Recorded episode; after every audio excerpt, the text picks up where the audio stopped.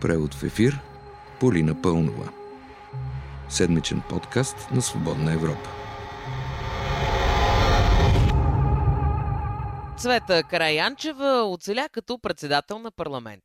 Това за нея, разбира се, е добра новина. Обаче трябва да понесе и една лоша.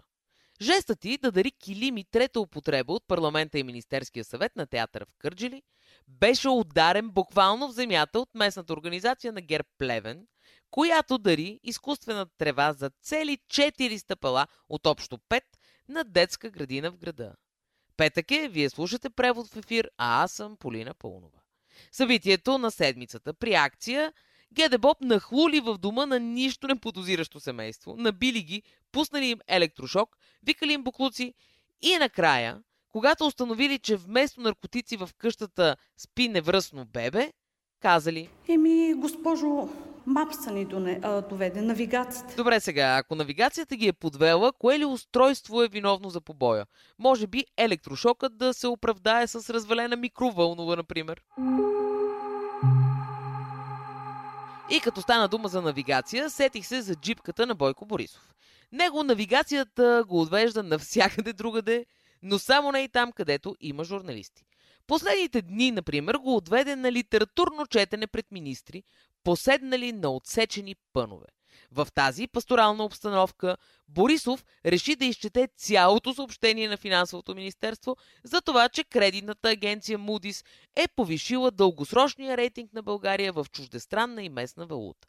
После пък навигацията на премиера го отведе на любимите му инспекции, на една от която той възкликна. Затова нашето работно място е по строежите, по реакторите. Сега не искам да съм дребнава, обаче принципно по строежите работят е, общаци. Носят тухли, вар, цимент. Работата на министър-председателя по малко по-различен начин да изглежда. Обаче совите явно не са това, което са. И както си работи по строежите премиерът, така възкликна при друга обиколка. Не може да ме обвини в предизборно или каквото и да било. Чак за обвинение не знам, но може да се констатира. По 50 лева добавка за пенсионерите. Детски надбавки за всички семейства без оглед на доходи. Допълнителни пари в сферата на образованието. Не, че има нещо лошо, просто периодът е предизборен. Тая щедрост липсваше в началото на мандата. А като стана дума за пари, без дъжда се сетих за ДПС.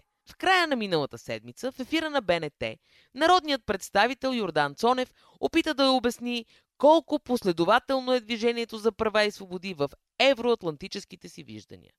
Дали обаче обясни това или нещо друго, чуйте сами. Сега много хора са на Сергията да продават евроатлантически ценности. Обаче тогава не бяха всички на тази Сергия. Някои ще кажат, че това не е новина. В смисъл, че ДПС гледат на политическата работа като на лъжвериш. Обаче пък е хубаво понякога да се казва истината. Разбира се, доброто впечатление от признанията беше развалено мигновенно. Не е вярно твърдението, че Делян Пеевски има влияние в съдебната система. Отново Йордан Цонев пред панорама. И още от седмицата. Повечето софиянци смятат града си за прекалено шумен, с мръсен въздух.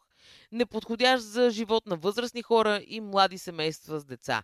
Недоволни са от общинската администрация, нямат доверие на съгражданите си и се страхуват да се разхождат сами нощем. По тези показатели българската столица се намира в долната част на класацията в ежегодния доклад на Европейската комисия за качеството на живот в европейските градове. Тази класация бе представена в Брюксел във вторник. Направо шокиращи изводи. При толкова работа, работа, работа. Наред с това обаче, софиянци са сред най-доволните в Европа от градския транспорт. Правилно, смеят ли да кажат, че са надоволни? Ще има... Ходи пеша. Ходи пеша.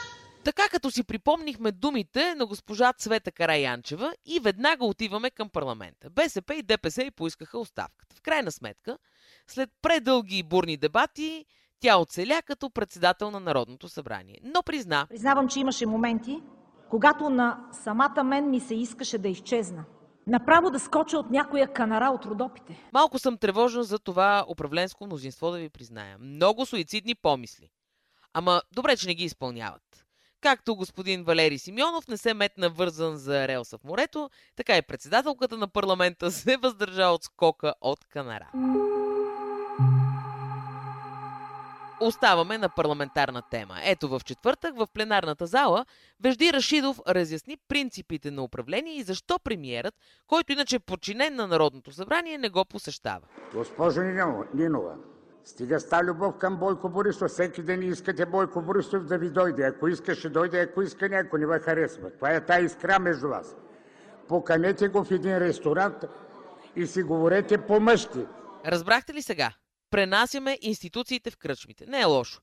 Но поне да го бяха записали в проекта на нова конституцията да е ясно. Например, България е ресторантьорска република. Министър-председателят подлежи на парламентарен ли ще е, ресторантьорски ли ще е контрол, когато някой му е симпатичен. Ако не му е симпатичен, не. Оставаме още малко в парламента. Депутатите изслушаха главния прокурор Иван Гешев, а пред тях той обяви. Вероятността да извърши български главен прокурор престъпление е горе със същия интензитет, както един народен представител, както президента, както и всеки един друг вземаш висша държавна длъжност български граждан. Не можах да разбера тази вероятност малка ли е или е голяма. Обаче само часове по-късно народното представителство внесе яснота. А, искам да предупредя най-напред колегите, че явно отляво някои партизански навици все още не са забравени. В тази зала се краде. Щом в пленарната зала се краде, значи ясно какво е искал да каже главният прокурор за вероятността да извърши престъпление. Остава въпросът кой ще го разследва. И накрая протестите отбелязват стотния си ден. Остават обаче извън обсега на джипката. Може и тя да има проблем с навигацията, като мапса на ГДБОП. Иначе заболелите от коронавирус в България се увеличават, но някак това остава на заден план. Остава ни само да се надяваме да ни походи радостната съдба на господинът от Сливен, който въпреки, че е бил с издаден смъртен акт, накрая все пак се е оказал жив. Такъв беше преводът в ефир тази седмица. Можете да го слушате на сайта на Свободна Европа, в Spotify и Apple Podcast. Даже може да си го пускате всеки ден на различна платформа. Не забравяйте и да се абонирате, разбира се. Аз бях и още съм Полина Пълнова, с вас ще се чуем и дния петък.